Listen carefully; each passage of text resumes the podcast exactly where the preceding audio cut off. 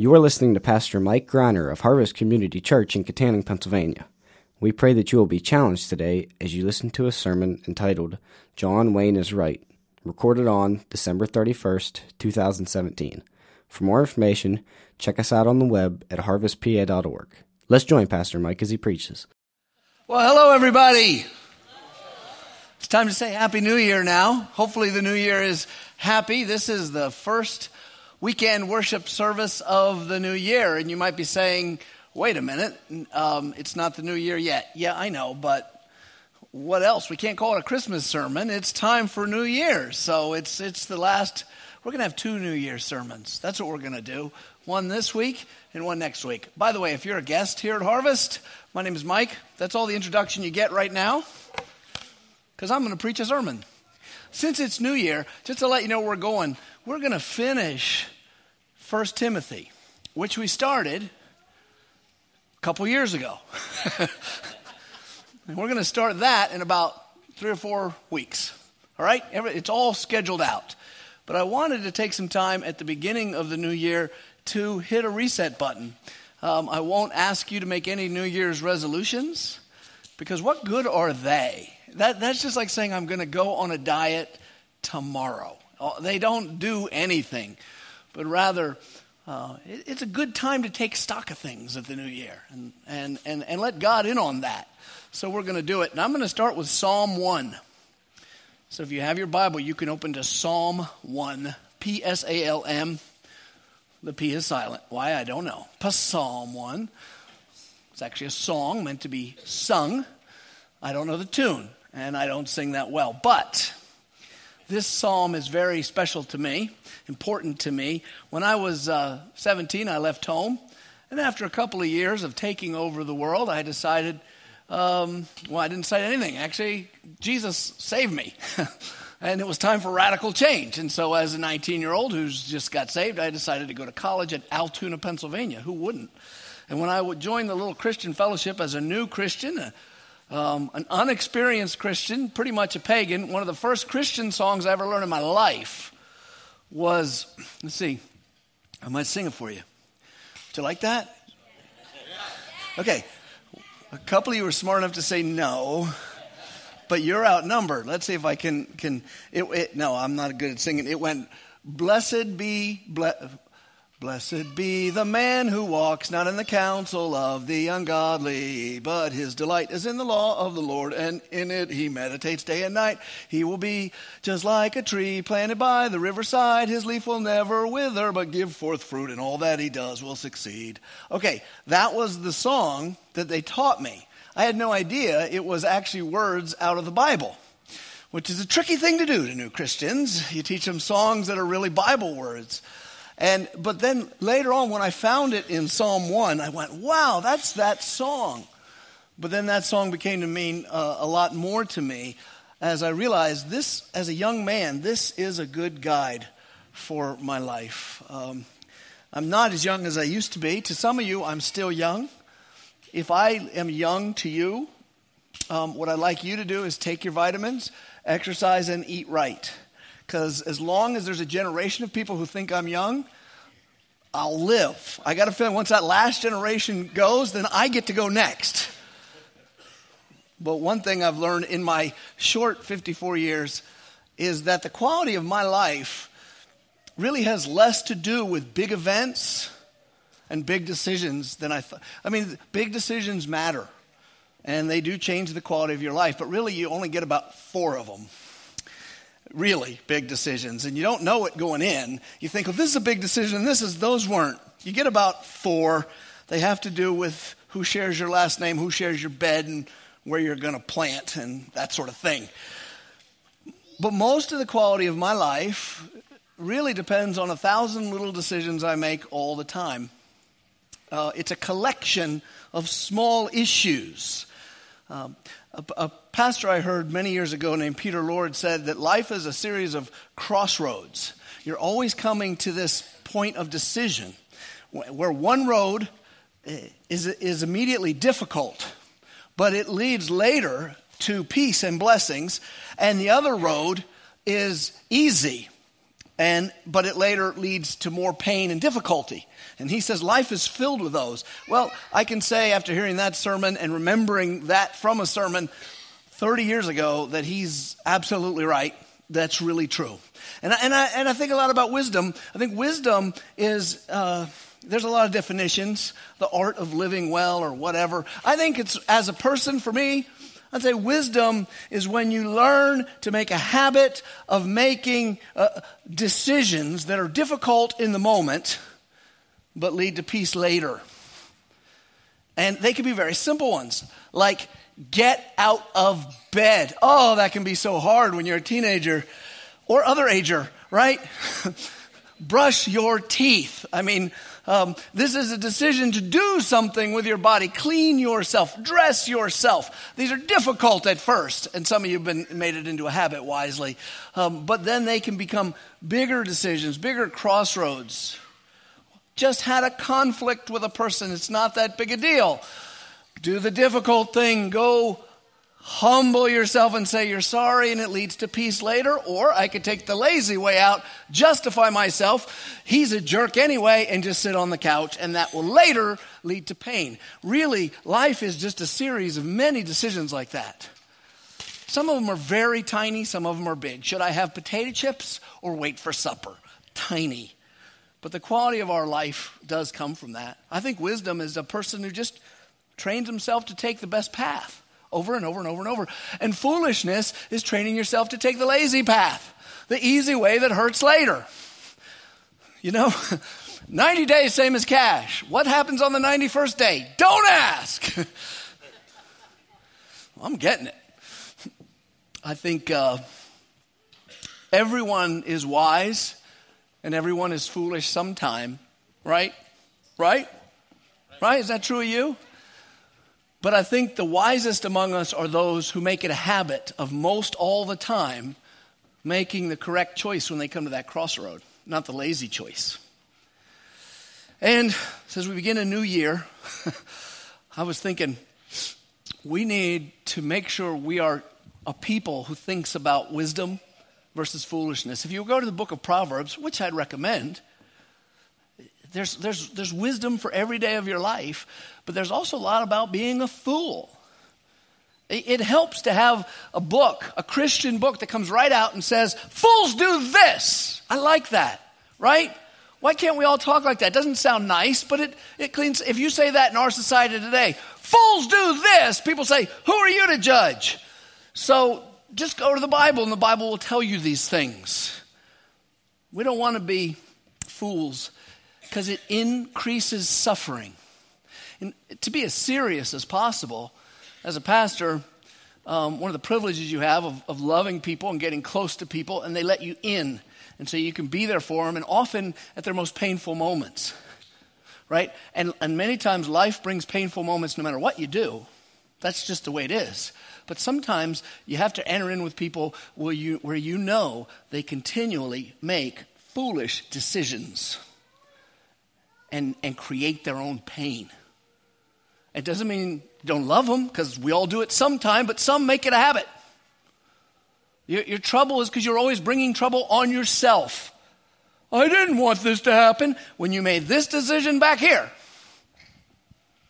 John Wayne once said, Life is hard, but it's harder when you're stupid. That's what the whole point of this sermon is. Because what I hear him saying is life has trouble anyway. Better not be a fool. And I think that's what the Bible says. So the question is how do we grow in wisdom? Answer Psalm 1. Psalm 1 is going to be our instant formula for how to grow in wisdom. So let's read it together. I'm not going to sing it again. It's not the whole one, and I don't sing that well. You can tell I sped through the song. Because um, the longer you hold notes, the more likely you are to lose track of them. and I lose track pretty quickly. That's why I like loud, singing loudly in church, because I can't hear me. Who's with me on that? There's a lot of us, right? I can sing along and nobody cares. Here we go Psalm 1 Blessed is the man who walks not in the counsel of the wicked, nor stands in the way of sinners, nor sits in the seat of scoffers. That's three things he doesn't do, okay? This is, this is the way the Hebrews did poetry. They didn't rhyme, they did it with parallel ideas. So, really, all three of those ideas, in a way, mean the exact same thing, and you can figure out what he's trying to say. They don't walk in the counsel of the wicked, they don't stand in the way of sinners, they don't sit in the seat of scoffers. But rather, here's a contrast his delight is in the law of the Lord, and on his law he meditates day and night. He is like a tree planted by streams of water that yields its fruit in its season, its leaf does not wither, in all that he does, he prospers. The wicked are not so. They are like chaff that the wind drives away. Therefore, the wicked will not stand in the judgment, nor sinners in the congregation of the righteous. For the Lord knows the way of the righteous, but the wicked way of the wicked will perish.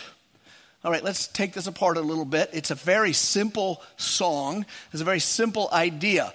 The first big thing to notice is there are two paths and two destinies to any man's life. There are two paths, and there's two results of taking those paths, because every path leads somewhere. So, the first of the two paths is a living tree. It's actually given in a picture of a living tree. Um, the tree that's planted by the river. Now, we live by blessings of God in a place with great weather. I know people want to whine and complain about the weather. First, stop that, or it could get worse. Because God invented the weather. If you don't like the weather of Western Pennsylvania, move. but don't complain, because God has a way in the Bible of opening up the ground and swallowing whiners. All right? No whining allowed. But actually, having lived in many places in the United States, I think the weather here is peachy. I mean, South Carolina, the northern parts are probably better. But besides that, this is a great place to live. We get the seasons, we get lots of water, we get lots of green. But I've lived in Yuma, Arizona. And I sit there. If you've ever been to Yuma, Arizona, anyone in, in, in here ever been to Yuma, Arizona? Okay, yeah, that was. Eh, if you're not at one of the other campuses, my brother raised his hand, and the only reason he went was to visit me. Yuma, Arizona, you get there and go, why is this town here? It is hot, 120 degrees eh, at the hottest. And because it's low in elevation and near the Colorado River, it's also humid. You walk out of an air conditioned store and it's like you get hit with a board. I go, why would anyone, why is there a town here, right? Who's with me on this? I figured maybe, where'd it get the name? I, I don't know where it got the name. It's somebody's wagon broke down and they just stopped there. Someone says, That you, Ma? Yeah, it's me. We're stuck here. I don't know. That was a dumb joke, but I don't know where it got there. One thing I do know is everything's brown. And if you're from the East Coast, like I am, and you live, you get transplanted as an adult there, you get tired of brown. You get tired of blue sky. I am not kidding. You may not think it's possible. Just move out there and see for yourself. You get tired of blue sky and you get tired of brown. Everywhere you look brown. And you know what they don't have in Yuma, Arizona? Trees. Unless you plant them, they don't got them. But there are places near there you can drive and all of a sudden you'll just see a burst of green in the desert. And it'll normally be a line of green. It can stretch a mile long. And why would you all of a sudden, in a place where there's no trees, you see a mile long curving row of trees? There's a river, there's a stream. Now, see, this is why this, this Psalm 1 doesn't work for me as an illustration in Pennsylvania, but I can see why it works in the deserts of Israel, which is like Yuma, but with hills. a tree, you can have a little tree dying that got a little water somewhere, but if you want a strong tree, they're planted right by the river because their roots go down, they drink. And they get strong, they grow leaves all year, and they bear fruit when they're supposed to. That is the picture God wants you to hold in your mind of one of the paths for your life. That might be your life. It doesn't matter what age you are, but I'll tell you if you're young, take this more seriously. Take this more seriously. A few decades go by, and all of a sudden, you see life is fast, and a lot of people end up not as trees very quickly who, were your, who started at the same place you did. So, be like a tree. Second path is chaff, driven by the wind. This is obviously what you don't want to be. What is chaff? It's not something that happens to your lips. Um, we, we, we use modern methods to get our grains today, but there's no grain you can eat that you can just take it, pick it, and eat it. Not even corn. If you take corn and you just begin to eat it, your mouth is going to be full of that hair and that green stuff. You've got to actually pull the husk off. What's the same with wheat and barley and all of them? Well, in, if, if you don't have modern equipment, one thing you know you can do with some of those grains to get the hull off of it is you can put it in a basket and you start tossing it in the air. And then what happens is the lighter stuff, which is the chaff, the wind helps you and takes it away, and what falls back in your basket is the grain. And the wind takes away the rest. Are you like chaff? Does your life have any value to anyone but you? Will it have value when it's done? Will it have value as it goes on? Or is it worthless? Waste. This is the choices that Psalm 1 has given you. You can be like a tree which puts forth its leaf when it's supposed to, puts forth fruit when it's supposed to. People go for, to it for shade, they go to it for beauty, and they go to it for sustenance. That could be your life. Or you could be a waste of skin. You could be chaff. God isn't playing here. You might say, Don't judge me. You can say that to me, you can't say it to God. God is saying, You sitting here are one or the other tree or chaff. God's rough like that. Well, which one do you choose? Which one do you want to be? Now, only an idiot would say, I want to be chaff. I want to be a useless pile of skin. You know, I want to be a walking dirt bag of skin that, that's a waste, that, that gives nothing, takes most, and pretty much just burdens everyone else's life. you want to be the tree. Well, I got to tell you, there's some advantages to being chaff. It's fun sometimes just to lay on the couch for days at a time. I mean, you get bored after a while.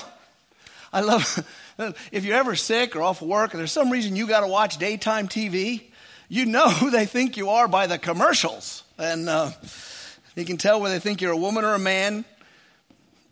And they keep trying to send me, whenever I watch TV, to ITT Tech or some other tech school where I can learn something.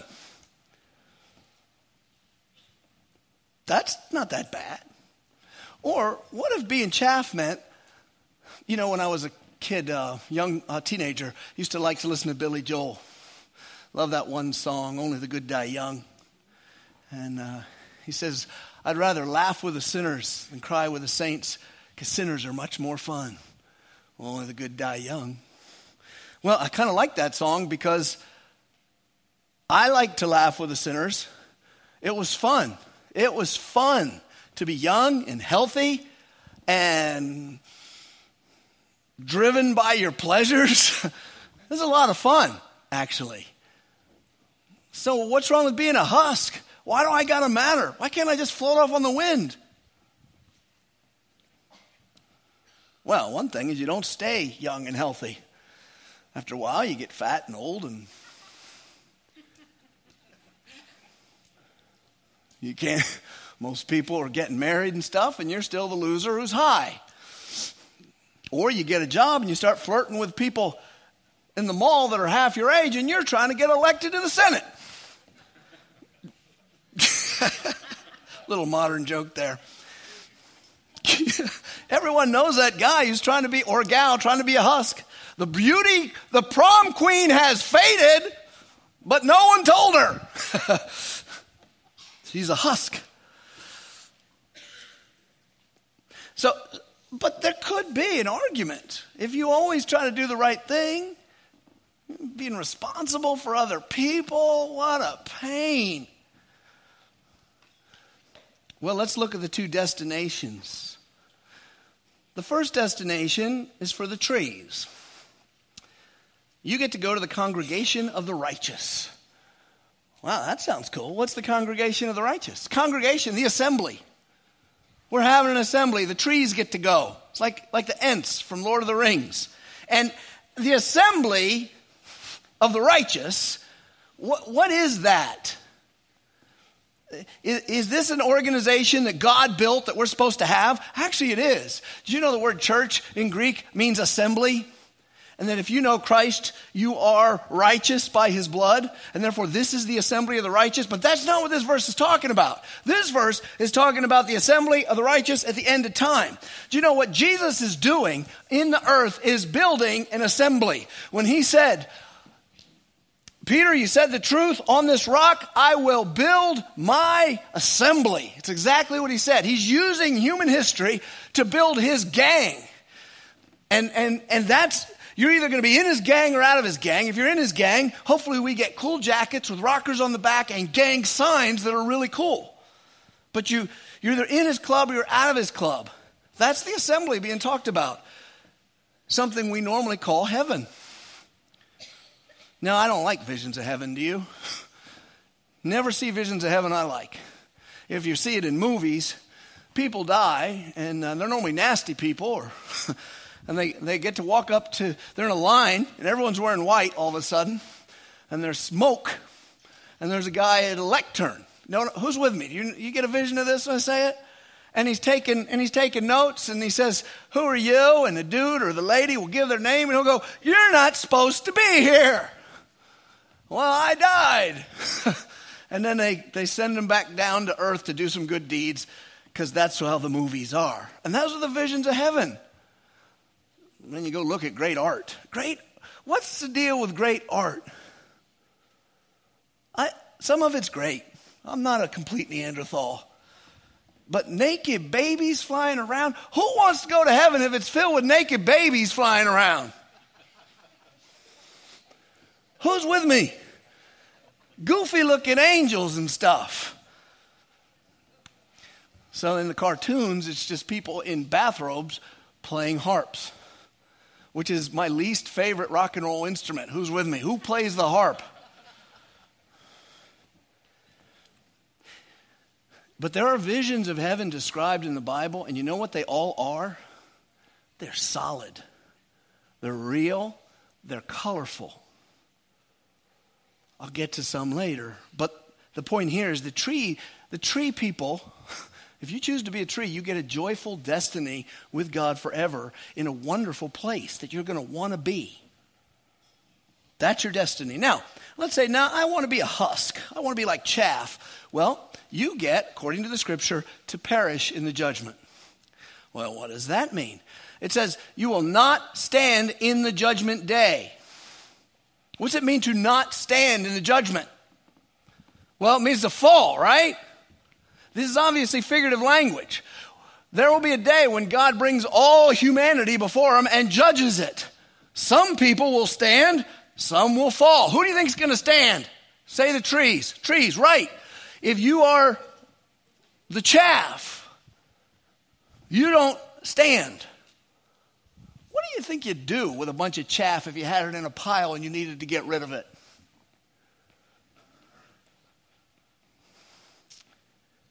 God sees foolishness among mankind and he declares it wicked. He says, Mike, the lifestyle you were living as a teenager was foolish. Well, I can recover from foolish. It was also wicked and it's worthy of judgment. Tell me your deeds, and I'll tell you the punishment. I was just thinking before I came up when we were singing of uh, the rottenness of my inner self left apart from Christ. What a happy thing to think about, right? Now, don't, don't have to. This, this. I mean, if you have uh, secular psychologists in here, they're losing it. They'll lose their stuff. Because they'll be like, these people don't believe in self esteem. He's telling them they're all rotten inside. Look, if you're a Christian, you should have great self esteem. Because the thing I thought while singing that to the song is, Aren't you awesome, Jesus, that my rottenness died with your body? That my sin went right there. And that right now your grace is showering me. And I feel like a child of God. Well, then the secularist says, Look at these idiots. Religion is the opiate of the people. you can't win with secularists. God sees the foolish and calls it wicked. So you have two destinies. Here's how we'd say it heaven or hell, right? Let me give you a seldom seen description of both. I want to share with you from the. Whoa! I keep manipulating it because it's getting. Since I'm distracted, you should be too. The hinge is getting old on this cheap case that's on my iPad, so ignore that. I wanted to read to you a description of heaven that, that you don't normally get, and I'm taking it right out of the Bible. Now, it's going to be somewhat figurative and somewhat literal, and you can figure out which is which. You're not dumb. It's from Isaiah 11. It says this There shall come forth a shoot from the stump of Jesse. That is figurative language for the Messiah. You, you got to trust me on this. You can look it up later at home. Um, Jesus is the root that comes out of the stump of Jesse. Jesse is David's father. David's the great king. Jesus is the one who sits on his throne. So you have the picture of a stump. And here comes Jesus. He's a tree too. And he's a branch from his roots that sh- shall bear fruit. Let me give you a Christmas idea here just for kicks. Won't change the sermon. Do you know what the word Nazareth means? No, I don't. I'll tell you. It means branch town. This nothing stupid town, uh, you can look it up. I tried looking it up in the Bible and say, what important things happened in Nazareth? Nothing happened. It's a nothing town, except for Jesus grew up there. There's nothing that happened there. But it means branch town, and here it is. He's the branch from his roots shall bear fruit. Obviously, figurative language, and Jesus is the branch, or the Messiah to come is the branch. We know it's Jesus. Isaiah wrote this before there was a Messiah. And the Spirit of the Lord shall rest upon him. And it's a spirit of wisdom, not foolishness. It's a spirit of understanding. It's a spirit of counsel, and it's a spirit of might. There is strength and wisdom. It's a spirit of knowledge, and it's a spirit of fear of the Lord. It never leads you to say, There is no God, look how smart I am. And his delight shall be in the fear of the Lord. He shall not judge by what his eyes see. What does that mean? Well, you can judge me if you want, but one thing I'm certain of, you're going to get it wrong because you don't know me. I mean, not completely. You can judge one another. Or you can say, You can't judge me, and you're pretty much right because I don't know you either. You could be my family, and I don't really know what goes on between your ears. Jesus always knows. he always knows what's going on in your heart. He knows if you're deceiving everybody.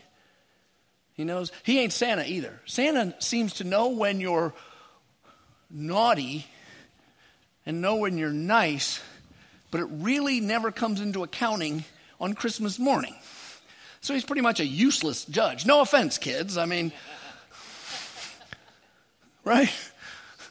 Remember that as a kid. They were like singing the song about naughty and nice. And after like one Christmas, you realize he lets me get away with anything. Not God, not Jesus. You'd think Jesus would be a softy. He's not a softy. Every single sin must be paid for. You say, well, that sounds like a mean God who would come to him. Well, he's a righteous God, not mean. Evil people won't come because they'll be judged. Well, but how loving is he if he pays for every single sin I did on his own body? But he does see them all. With righteous, or he doesn't decide by what his ears hear. You can tell him all the, you, know, you have lawyers, won't matter. He knows the truth. But the righteous He shall, with righteousness, he shall judge the poor and decide with equity for the meek of the earth. He shall strike the earth with the rod of his mouth, and with the breath of his lips, he shall kill the wicked. Now, this is obviously figurative language.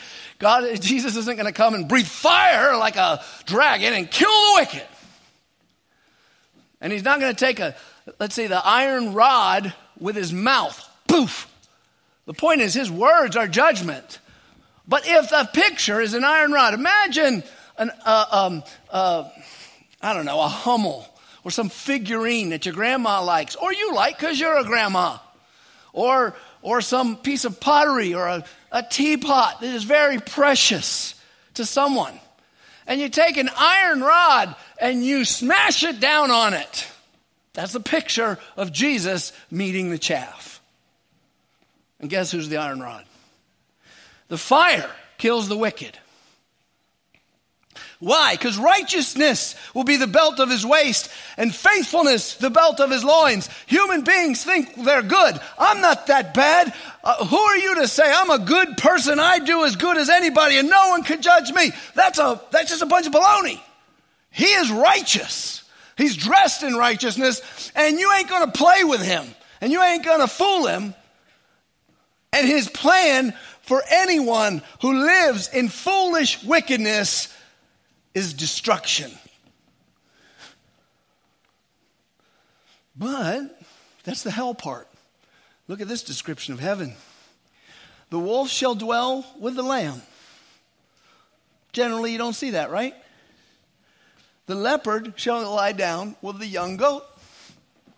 This is a picture of animals that would normally tear one another apart, living in complete peace. There is no more violence, there is no more killing like that and the calf and the lion are fattened together, and a little child shall lead them. Little kid leading lions around. And the cow and the bear shall graze. Cow, cows graze, bears don't graze. You know why? I mean, they can eat some, they eat vegetables. but They don't, they don't live on grass. Every once in a while, they got to give up grazing and go ahead and eat a person or something or a dog. my mom moved to Alaska when I was in 11th grade, and so I spent a lot of time there. My brothers did. And can I tell you the difference between bears in Pennsylvania and bears in Alaska? They eat you. That's the difference. No one ever gets eaten here. Up there, someone gets eaten every summer. Don't believe it? Go to Alaska. Could be you.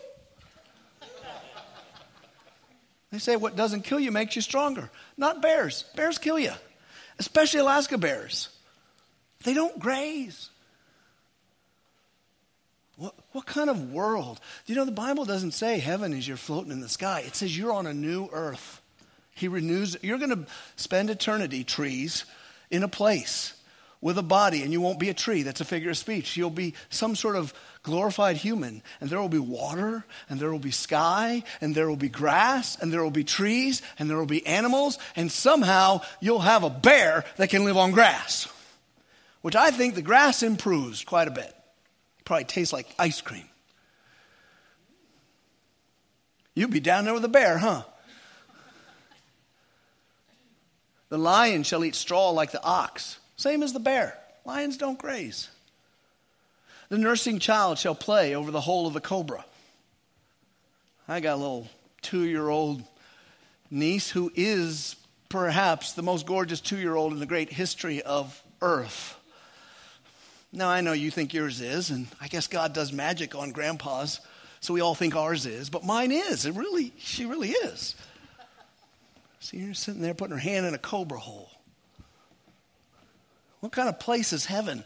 The weaned child shall put his hand on an adder's den. Means the same thing. They shall not hurt or destroy in all my holy mountain, for the earth shall be full of the knowledge of the Lord as the waters cover the sea. The righteousness that is on Jesus will be spread over the whole earth, and everyone in it will be righteous by his doing. Which one are you, tree or chaff? Because right now, in 2018, you will decide which one you're going to be. And you're going to decide your destiny.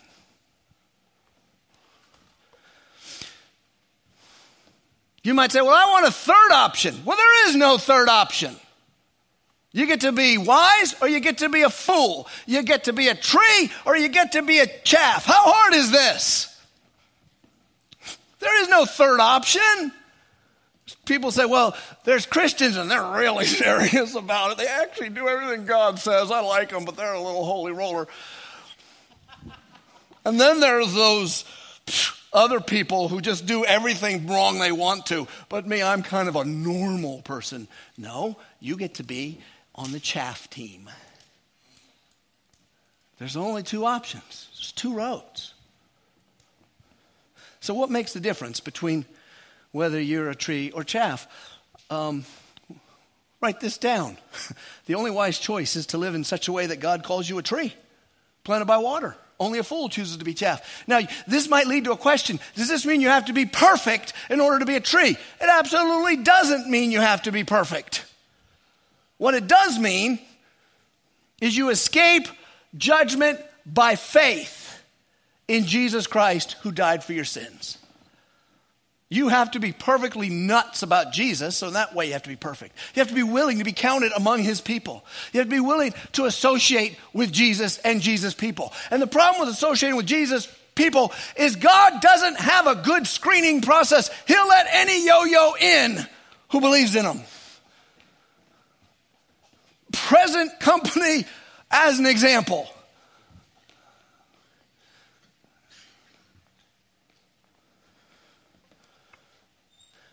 Faith, though, if you have faith that saves, do you know what it makes you? It'll make you wise. Because the Holy Spirit of God is bringing the faith, and the wisdom will come out, and you'll begin to make those decisions better, won't you? So, there's a commercial out now. I think it's uh, for DirecTV. They get a freebie here. I'm going to repeat the commercial uh, where the one guy says, Everyone wants DirecTV except for people who want cable. The people who want cable are stupid because they like to spill hot coffee on themselves. You've seen that commercial? Ladies pour hot coffee on herself. She goes, ah! or the dude who's up in the balcony likes to hit his head, or up in the what do you call it, attic. Who would choose to be chaff versus being a tree? Who would choose a destiny of being chaff? Only an idiot. But I'm not, I say that, but I'm not trying to call all humans idiots. I'm, I'm, let me say it another way. I chose to be chaff and enjoyed being chaff for years. That was going to be the pattern of my life. I was going to find a way to always make sure I had enough pot to smoke to keep me happy, enough rock and roll to listen to to keep myself happy, enough, uh, as little work as possible would be nice. Who's with me? Right? And, and, whatever I wanted, that's all I wanted. I wasn't going to hurt anybody. I'm no enemy of God. I wasn't going to rob banks. If the money was sitting there, I might take it if I could get away with it, but I'm not going to go in and rob the bank. I was content to be chaff. Throw me in the wind and toss me in the fire. I don't care. And that's most of the world. I think we're all very content with being chaff until we hear the powerful good news of Jesus Christ, and then we're forced to make a choice. And it is a big decision. I don't want to make it small. I do think it's foolish for me to choose chaff instead of being a good tree, but it's still a big decision to surrender your life to Jesus. He says, Look, if you're going to go build a house, you better make sure you get the financing. Do not start building a house. And you get the basement done and you, you get a floor there, and boom, it's out in the rain because you ran out of money. Don't be that fool. Count the cost.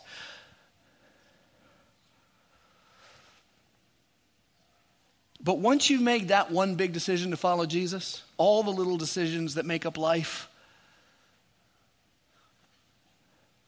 where do they come from? Let's assume you're all trees, because I, I, like that. I like to just assume you're all Christians here, all right? If you're not a Christian here today, pretend to be one of us for a while. See if it hurts. Okay, the big decision you made. You love Jesus. You're in the club. What about all the little decisions? I would like to make a lot of wise decisions, and I've always wanted to. The biggest problem I run into with my desire to make wise decisions is when I reach into my brain, I find an idiot. Now, if any of you are saying, well, that's you, not me, your pride is on the line, and trust me, you've proven to the people around you, just ask them.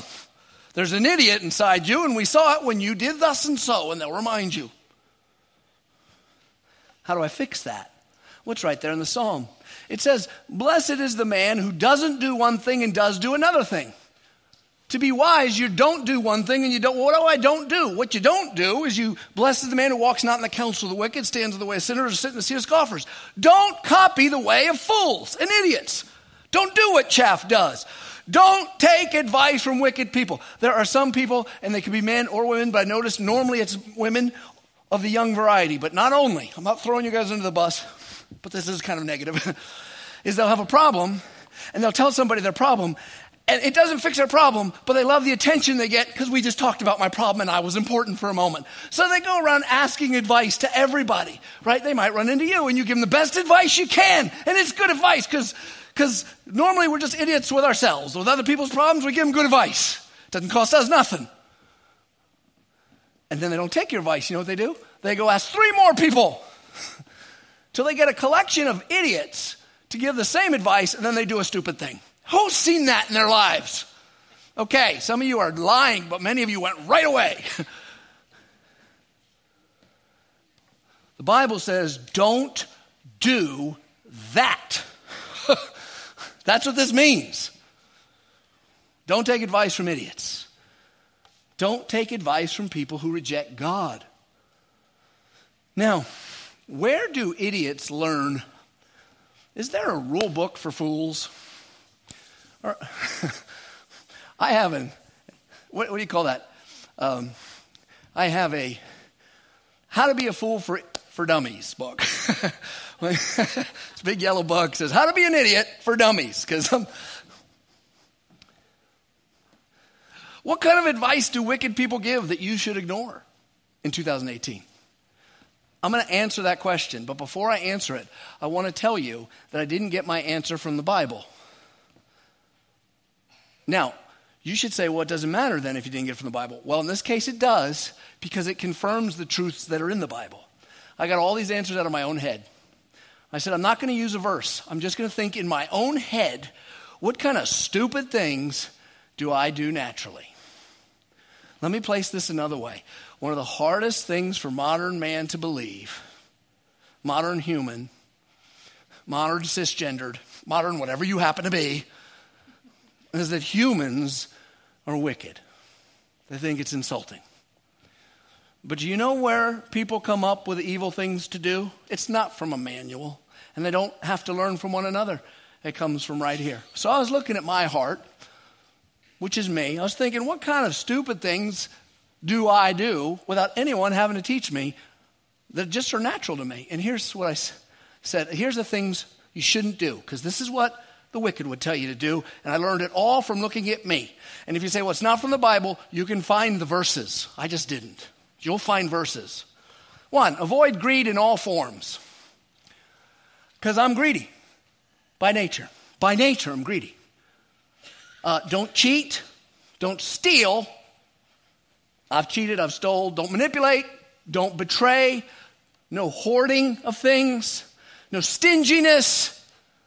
No stinginess. You know, if anyone says to you, if I buy, it, win the lottery, none of us are working again. Can I tell you something? He's a liar. He says it before the money hits him. Stinginess is in the human soul. People are predictable. When I get the million dollars, I ain't giving it to you. You go to work. Stinginess. Gambling. People who are stupid will tell you to gamble. Now, here, here's a hard one because I, I, thought that came out of my soul. But then I thought, what's the Bible say? The Bible doesn't say anything about a friendly wager with a friend. You know, well, you watch a game, I watch a game, you buy me a pizza. So I don't want to say something's a sin that's not a sin. But I do know that there's a thrill. I used to, to, to deal craps in the casino in Atlantic City. That was my job before I was a Christian, one of them. And I do know that bug bites you. and you say, man, you put this much money down, you get this much money. And what is that? It's called greed. Oh, it's fun. Oh, it's fun if you win. If you lose, you got to put more down. If you lose, you got to put more down. And you lose, you got to put more down. And can I tell you what's a very big wicked sin in your society? It's called the Pennsylvania Lotto. This is a sin. It's awful. It's wicked. And you might think, how could it be wicked? Well, because the government runs it. If Joe Schmo ran it, I don't think it'd bother me so much, because at least he's a private citizen. But the government, charged with taking care of you, gives you commercials with a talking rat. What is that thing? Is a chipmunk? No, what is that? It's a, it's a groundhog, a stupid groundhog, saying, "Bite it, grind it, grind it, grind it. You want to buy the scratch off." And then they say, "Gambling problem." They're getting, they know human nature is to get hooked on that. They didn't have to look in the Bible. They know it because they're humans. You're going to get hooked on greed. They want people hooked on greed. Then they, they sell them the thing that gives them their thrill till they're hooked on it and they get the money. Now, is there a difference between that and someone who's pushing dope on kids at the playground? Because if there is, I don't know what it is, except the government does it. It's wicked. It's wicked. The government should be ashamed of themselves. It's wicked. The government gets its own people hooked on a product so it can make money. Well, they know how my heart works. Loving wealth. I love money. Bible says don't love money and God, one or the other. So I realize it's a big change to follow Jesus because I love money.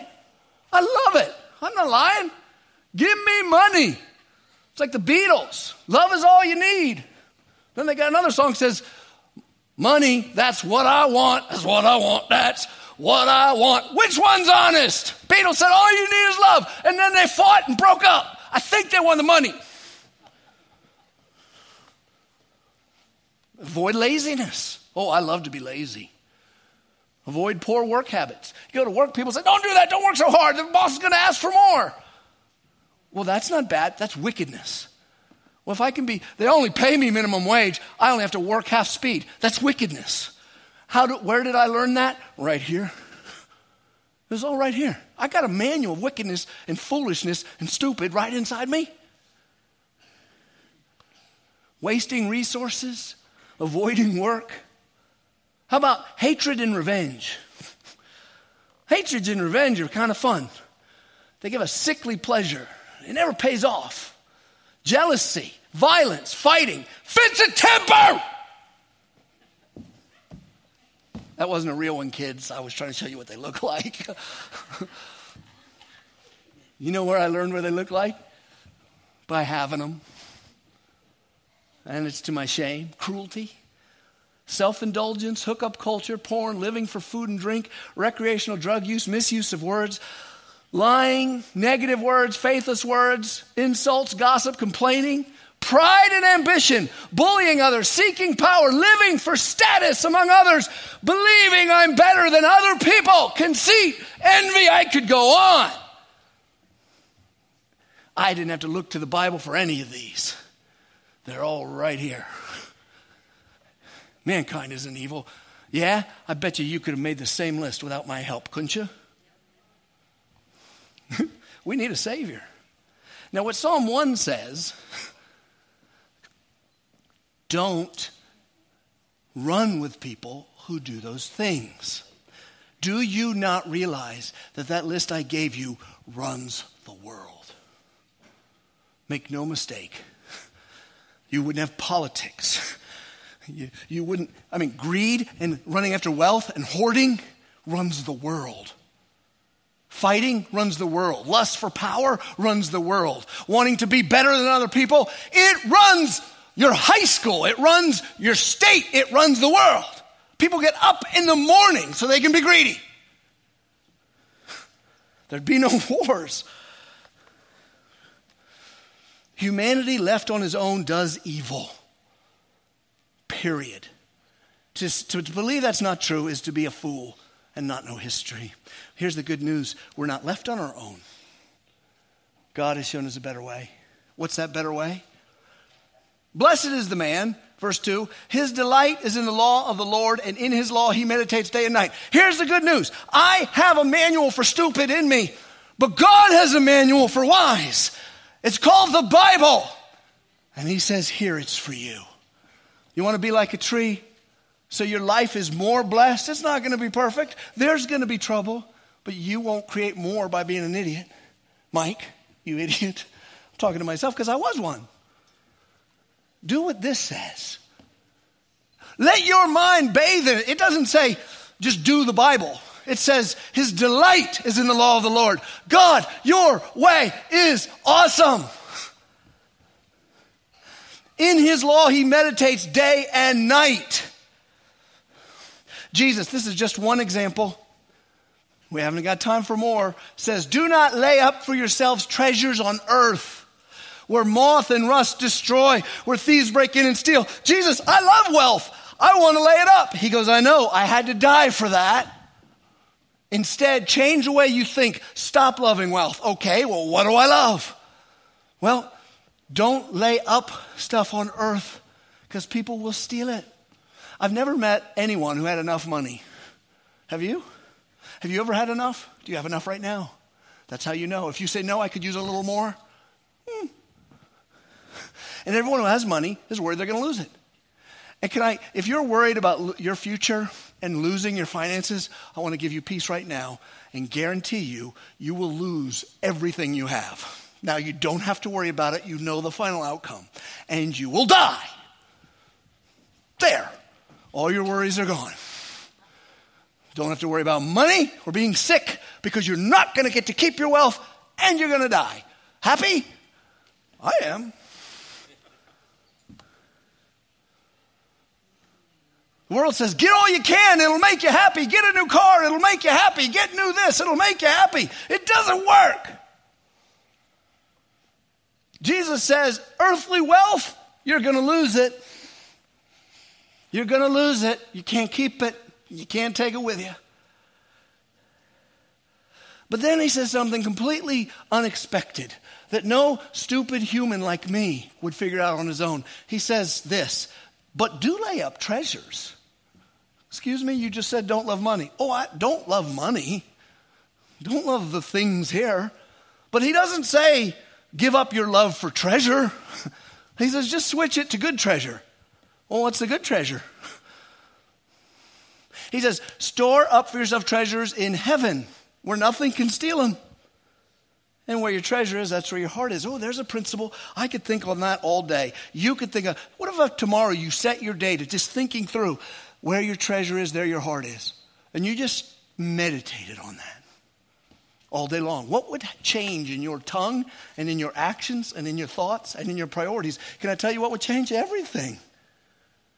How do you lay up these treasures, Jesus? The answer he tells us in the Bible it's faith working through love. It's going to come down to how you treat humans. It's going to come down to love. It's going to come down to faith. Uh, one more example before we get out of here. Whoever belittles his neighbor lacks sense. Wait a minute, God, if we don't talk about what an idiot that girl is, the rest of us don't feel pretty. That's what eighth grade is for. No. Whoever belittles his neighbor lacks sense. But I'm finally with the cool girls. They all think I'm one of them. if I don't make fun of Susie Stupid, they're going to think I'm not cool. Well, that's what's in your wicked heart already, young ladies. That's not good. What's good is whoever belittles his neighbor lacks sense. But a man of understanding remained silent. You, just keep your mouth shut. Whoever goes around Slandering reveals secrets, but he who's trustworthy keeps, in spirit, keeps a thing covered. In two sentences, there's so much wisdom for a thousand little moments in my life. You make hundreds of decisions every day. You do. Peter Lord was right. You have crossroads every day. We will get to the end of 2018. Most of us will be alive, God willing, but it's probably true. Some of us are going to do some severely stupid things that hurt us, and we might even curse God. Why does life hurt? Because he, he ain't going to tell you what I'll tell you, because you're an idiot. John Wayne was right. Life is hard, but it's harder if you're stupid. What if in 2018 you decide not to be stupid? That's make that there's your resolution. Someone asks you, "Are you going to diet?" No, I'm going to try not to be such a stupid idiot. How? I'm not going to listen to your dumb advice or this dumb advice. I'm going to listen to people who love the Word of God, and I'm going to listen to the Word of God. What if this is the year? He says, the one who meditates on, do you meditate on the Bible day and night? Do you meditate on the Bible day and night? Seriously, do you? Do you ever memorize any verses? Do you read the Bible? Have you seen a Bible?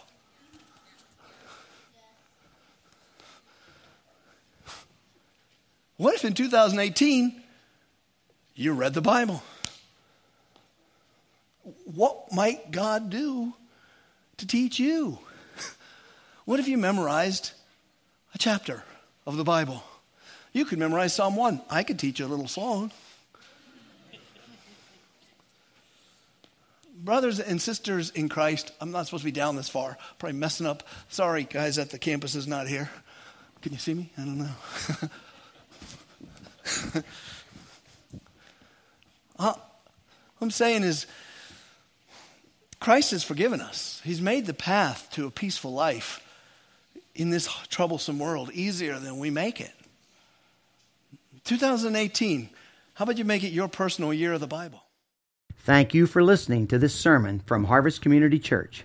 We invite you to join us at any one of our four campuses located in Kittanning, Petrolia Valley, Indiana, and Freeport. For more information, check us out on the web at harvestpa.org.